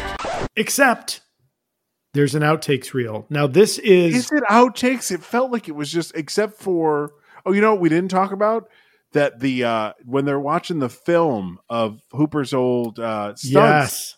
there's the deliverance blooper in there where he flips a canoe. Yeah. That looked like yeah, that yeah. hurt. That looked like it hurt a lot. Yeah, yeah. I, Like I you- didn't You get that shot of Burt Reynolds when he's just rolling on the river and he just looks like he is in pain and pissed that he fucked that up. Yeah. So that's the second. So they're clearly, this is after the bar fight, and the SWAT team has become buddies with the stuntmen, and they all go to Sonny's place, and they're Wait, are the SWAT is the SWAT team there too? SWAT team's there too. I missed that. Is Terry Bradshaw there? Uh, I'm 95% positive because it ends with basically like they've they've both been thrown out and it Right. there's Hammerhead. I fucking love Hammerhead. Uh, you're not wearing any shorts. What if it falls out? Um, so the first stunt we see here, the biplane, and then the guy transfers off. He's a wing walker, and then he transfers up to the other biplane. I know that I've seen that before. I don't know what movie it's from, but then yeah, the the uh, the it's from uh, Walk to Remember. what? You son of a bitch! The Walk to Remember. That's the Walk to Remember. Is it? If I wore N- no, are you fucking with me? Okay. Yes. I think this is I think this is at 3657. There's a guy passed out, and I think that's Terry Bradshaw. Does he have a red and black checkered shirt on?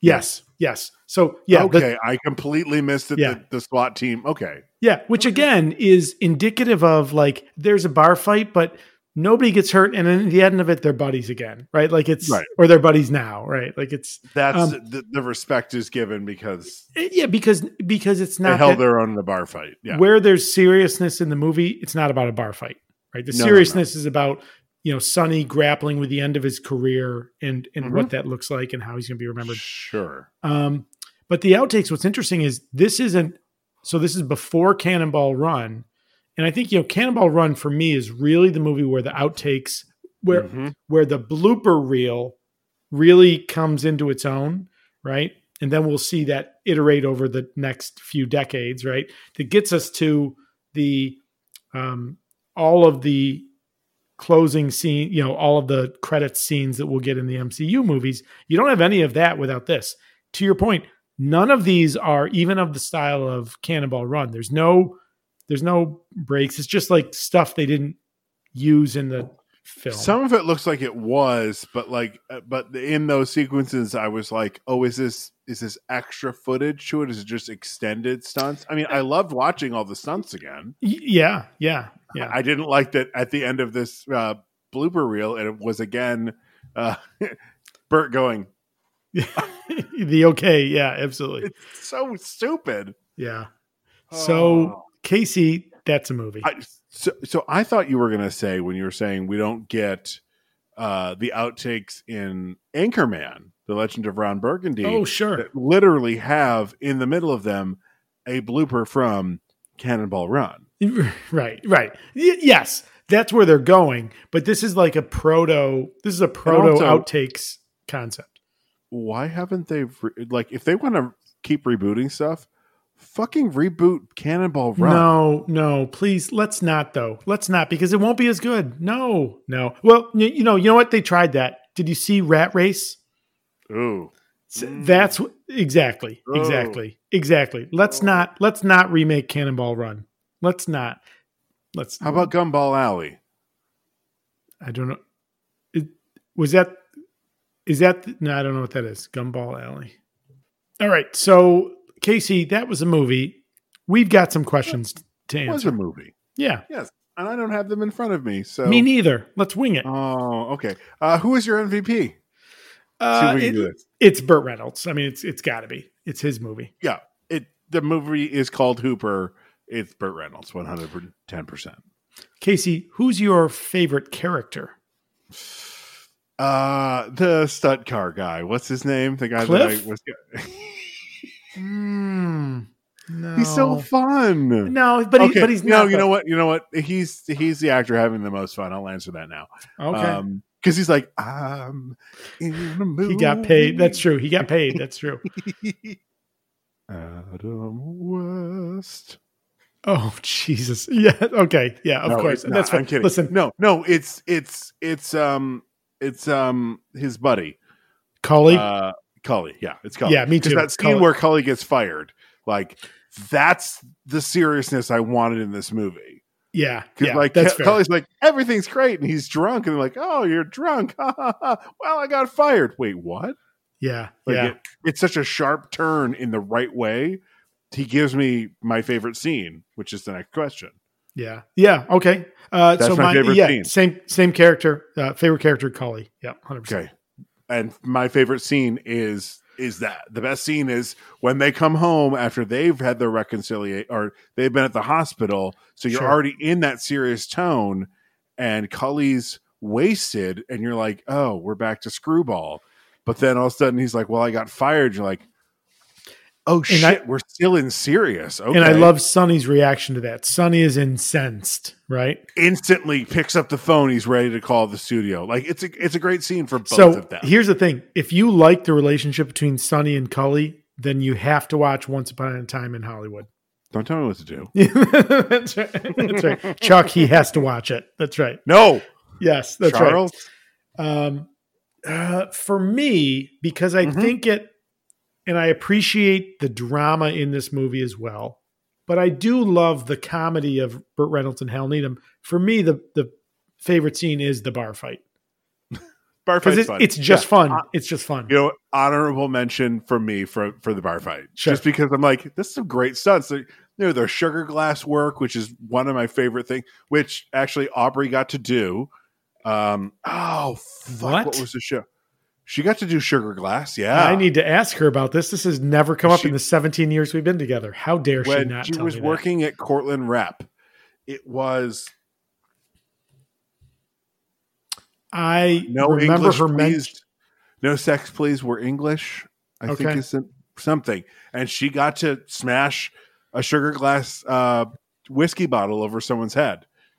I need to ask her about that. She's never oh yeah, mentioned ask her about it. It's so cool. To, Huh. I was like, "Ooh, sugar glass, cool." For anyone who doesn't know, sugar glass is what you use when you're smashing a bottle over someone's head, or if you're so going that you're through a window.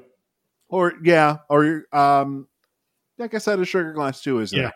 Yeah. Um, it's there. It breaks super easily, so that you're not getting a concussion or getting a glass bottle over the head or cutting the shit And out of your body by jumping yeah. through a window. Yeah, it it literally you can take it and crumple it in your hand. It's because it's like made they had to- sugar. yeah. they had to do be like super careful with them backstage, from what I understand. Oh, I totally got to ask her about that. Hey, Casey, what is one scene that you would cut? I'd cut the okay at the end. I'd cut him going.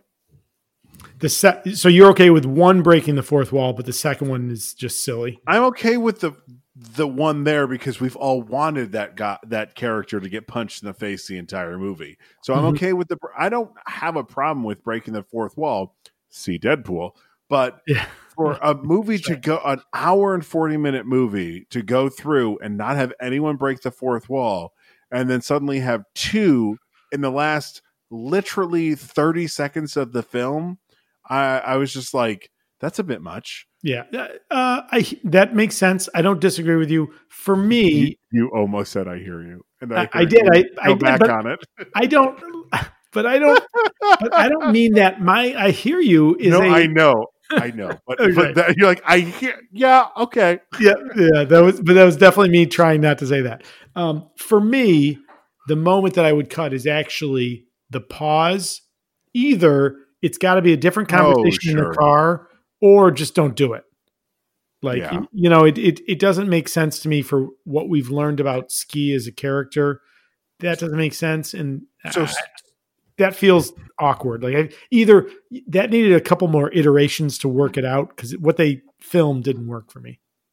so a slight punch up Yeah, would yeah, you yeah. have been okay with Ski losing his nerve and Hooper being like, "All right, I- I'll drive it," and Hooper being the one that finally does the stunt that he wanted to do? Yeah, I would have been would okay. been with- okay with that? I would have Okay. been okay with that. I would have been okay with a different, a different rallying speech. Yeah, because the speech is like, "We're going to do it because we're going to do it." It's a hundred thousand, and doesn't he reference the money? Yeah, it should not have It's- been about the money. Yeah. So, uh, uh, yeah, It shouldn't have been about anything with the studio, with the money, anything. It should have been simply like, "You said you were going to do this job. You're going to do the job." It's a sense that's of what we do. Yeah, like this is this is a gag, and if we do a gag, Fuck we yeah. do it. Yeah, Yeah. yeah. The way they so either either you don't get yourself into that problem or you resolve the problem better. But the fact that they got Mhm. into that problem and then how they resolved it, that doesn't work. I Yep. agree. I agree. Okay. And uh, so, last question: Who's the actor having the most fun? Well, so it so it's Burt Reynolds. However, again, I I'm fascinated by. I feel like we are seeing real moments of Burt Reynolds contemplating his future. When this movie is released, he's 42 years old, um, and he's at the height of his popularity, beginning of the height of his popularity, and yet I feel like he's really grappling with some weighty topics despite all of that, he's chewing gum and laughing. He's doing it. They're half of it is them doing their their impersonations, right? Their impression Right. of everybody. The Jimmy Uh, Stewart impression. Yeah. Well, well, well, yeah, yeah, yeah. Which yeah. that guy, that that actor, uh, Cully, had done like four movies with Stewart, Oh, I didn't know that. and Stewart was James alive Scott- at the time. And do, do you think like Jimmy Stewart was like, "Hey, fuck? fuck yeah. you"? That was my Jimmy Stewart. Was that yours? Okay. Yeah. yeah. Uh, um, what about your Casey? For you, actor having the most fun? I already said it's the stunt car guy. Oh, Cliff. Okay. Yeah. Right. Cliff. Cliff's my favorite. Yeah, he's he's definitely having the most. He's like, I'm going to show you all this shit in this car, and I'm going to be on camera. It's great. Oh, I feel like an idiot. I feel like Uh-oh. an idiot. Do you know? Uh-oh. So no, no, no. So we've talked character actor, character actor. So we've talked about Cully as a great character. Um, the name that we've not connected with Cully, Roscoe P. Jenkins from the Dukes of right. Hazzard. Right. He's Of the- course he is. Hey, friends, it's Todd. I'm uh, finishing the edit on this episode. I have no idea why I said Jenkins. It's Roscoe P. Coltrane. I grew up with the Dukes of Hazzard. it was uh, my brothers and I one of our favorite shows.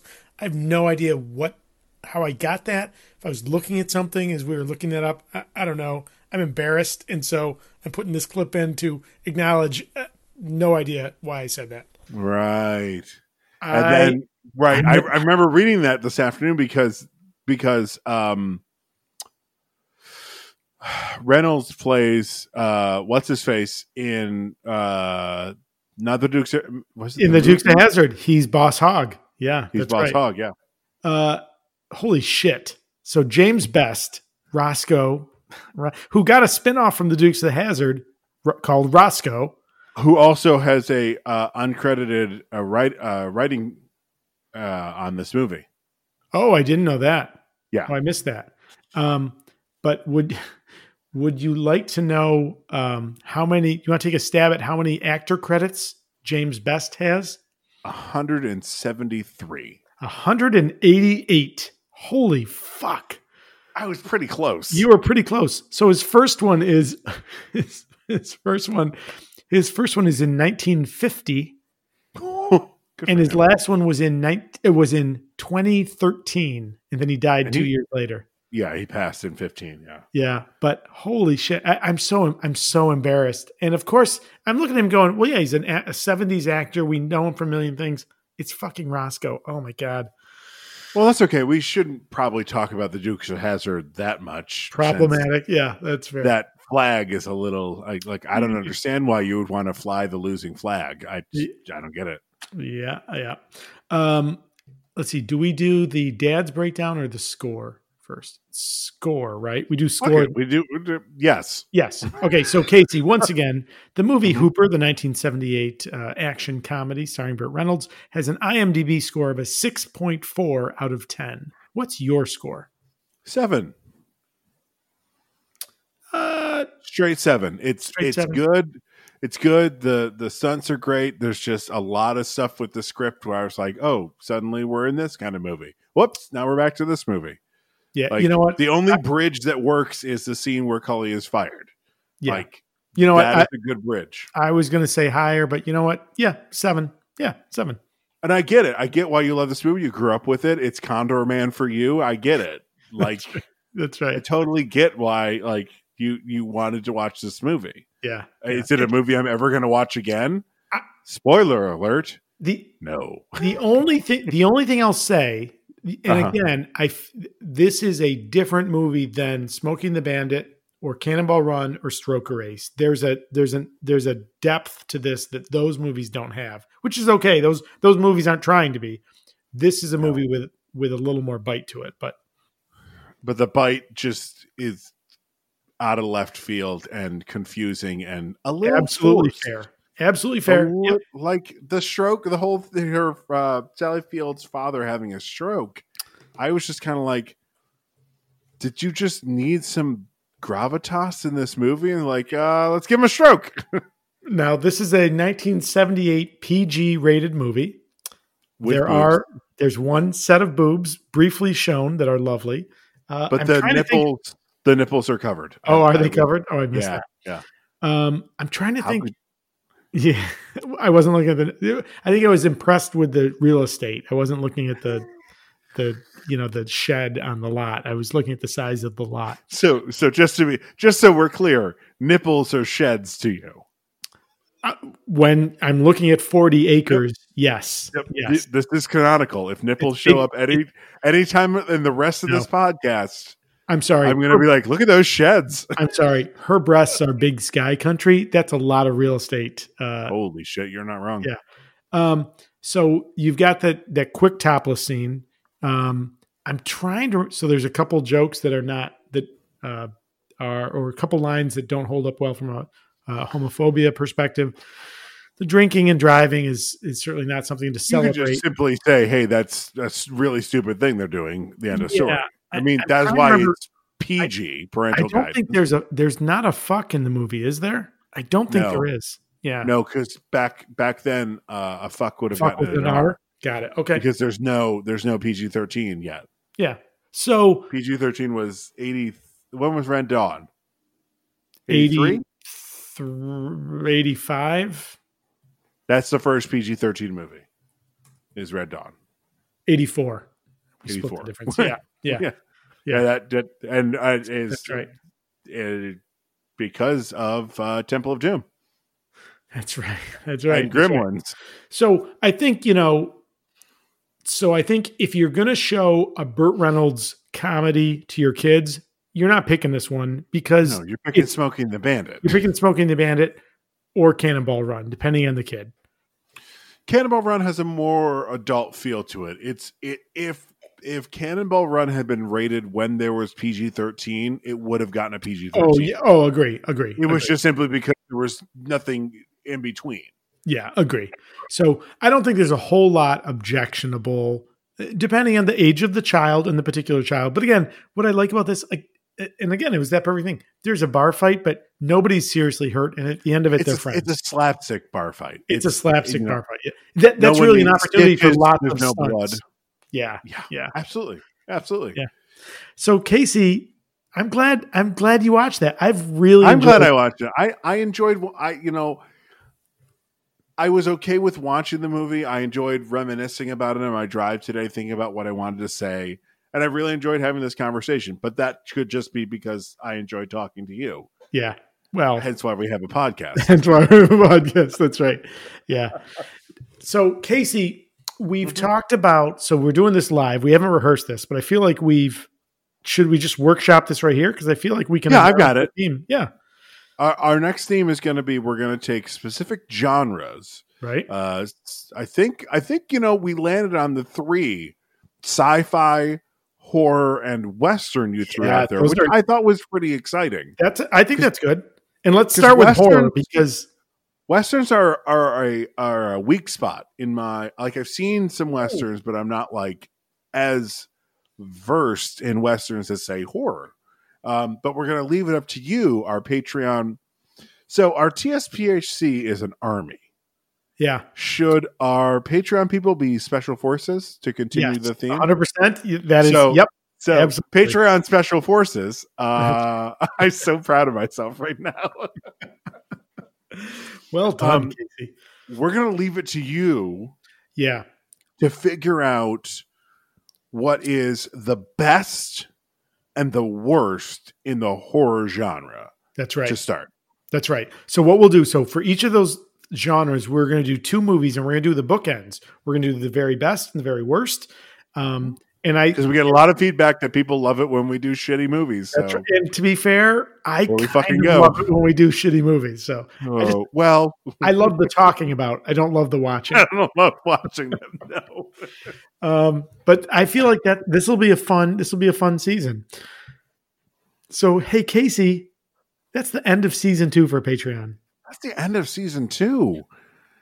Oh, you know what we didn't do is do that organic of all of our uh handles like we did did so beautifully in uh Dark Knight Yeah. Rises. Yeah, you know, Well- we I feel like I feel like our next season we come back with is going to have a different feel. We've already talked about we've we've thanked um, Bob Brown, the elder statesman of our podcast, the voice of the Superpod Hero Cast. We've we've thanked him, and we're gonna we're gonna um, shift how we do Bob's pieces. We've got some other things that we've talked about. So you know, I think next coming back next season, there'll be some things that feel very different, and we'll have it kind of nailed down. Um, we should be on a new platform. Oh, we will. Yep. This, So- but uh not this episode, but when we move to our well, obviously this is just Not Patreon, the Patreon. Yeah, sure. but obviously if you're a Patreon special forces, you're part of the army. Uh, you can't be special forces if you're That's right. That's right. I mean, Clearly. Jesus Christ, that's crazy talk. It's Madness. Uh, if you uh, are when we do our uh, summer holiday episode with all the fun stuff that just didn't work in the episodes, Mhm. that's going to be our first episode that will be on the Night Shift Radio official platform. Yep. So Yep. hopefully, no one has any technical issues with that. But Uh, if like you do, reach else, out to Todd or, or myself, and we'll we'll figure it out for you. so Casey, if somebody's got some questions or concerns, Oh, where yeah. could they? You know, how can they get a hold of us? Well, on uh, Twitter, I am not Ryan Casey. On Instagram, I am not dot Ryan Casey. Todd, how about you? Um, so if you're curious about uh, my ramblings, go check out my blog, which is tmpinsyr.com. I write about a variety of topics, both geeky and non, um, or Sure. Instagram or Twitter with the handle at tmp in syr. You can also email us uh, at superpodherocast at gmail.com because Only Cap writes letters. Tony. So we certainly want to thank the wonderful Kevin MacLeod. He puts out a Mhm. variety of music which is royalty free at his website incompetech.com. We have used his song Take a Chance as our theme song. so that'll do it for the Superpod HeroCast for this week.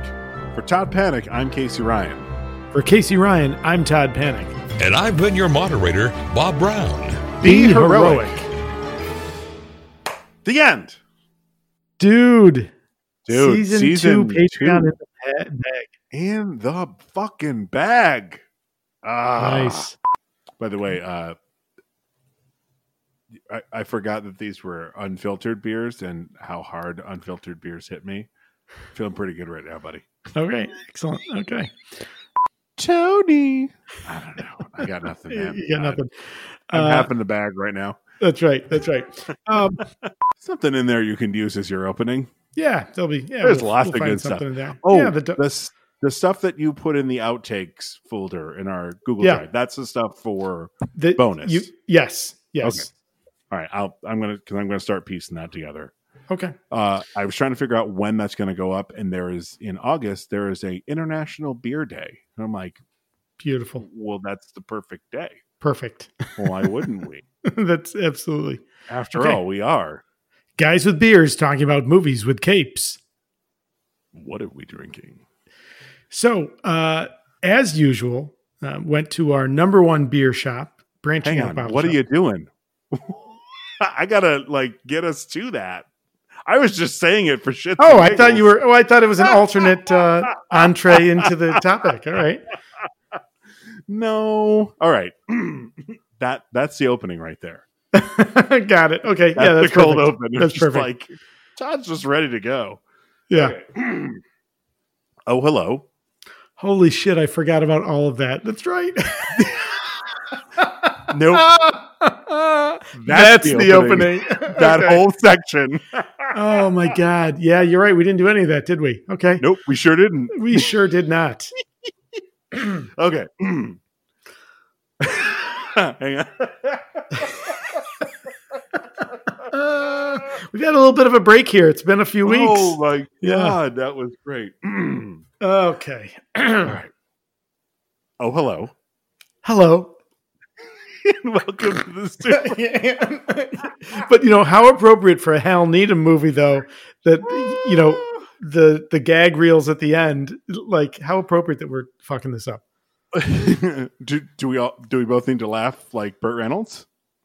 I'm not chewing gum. I'll tell you that.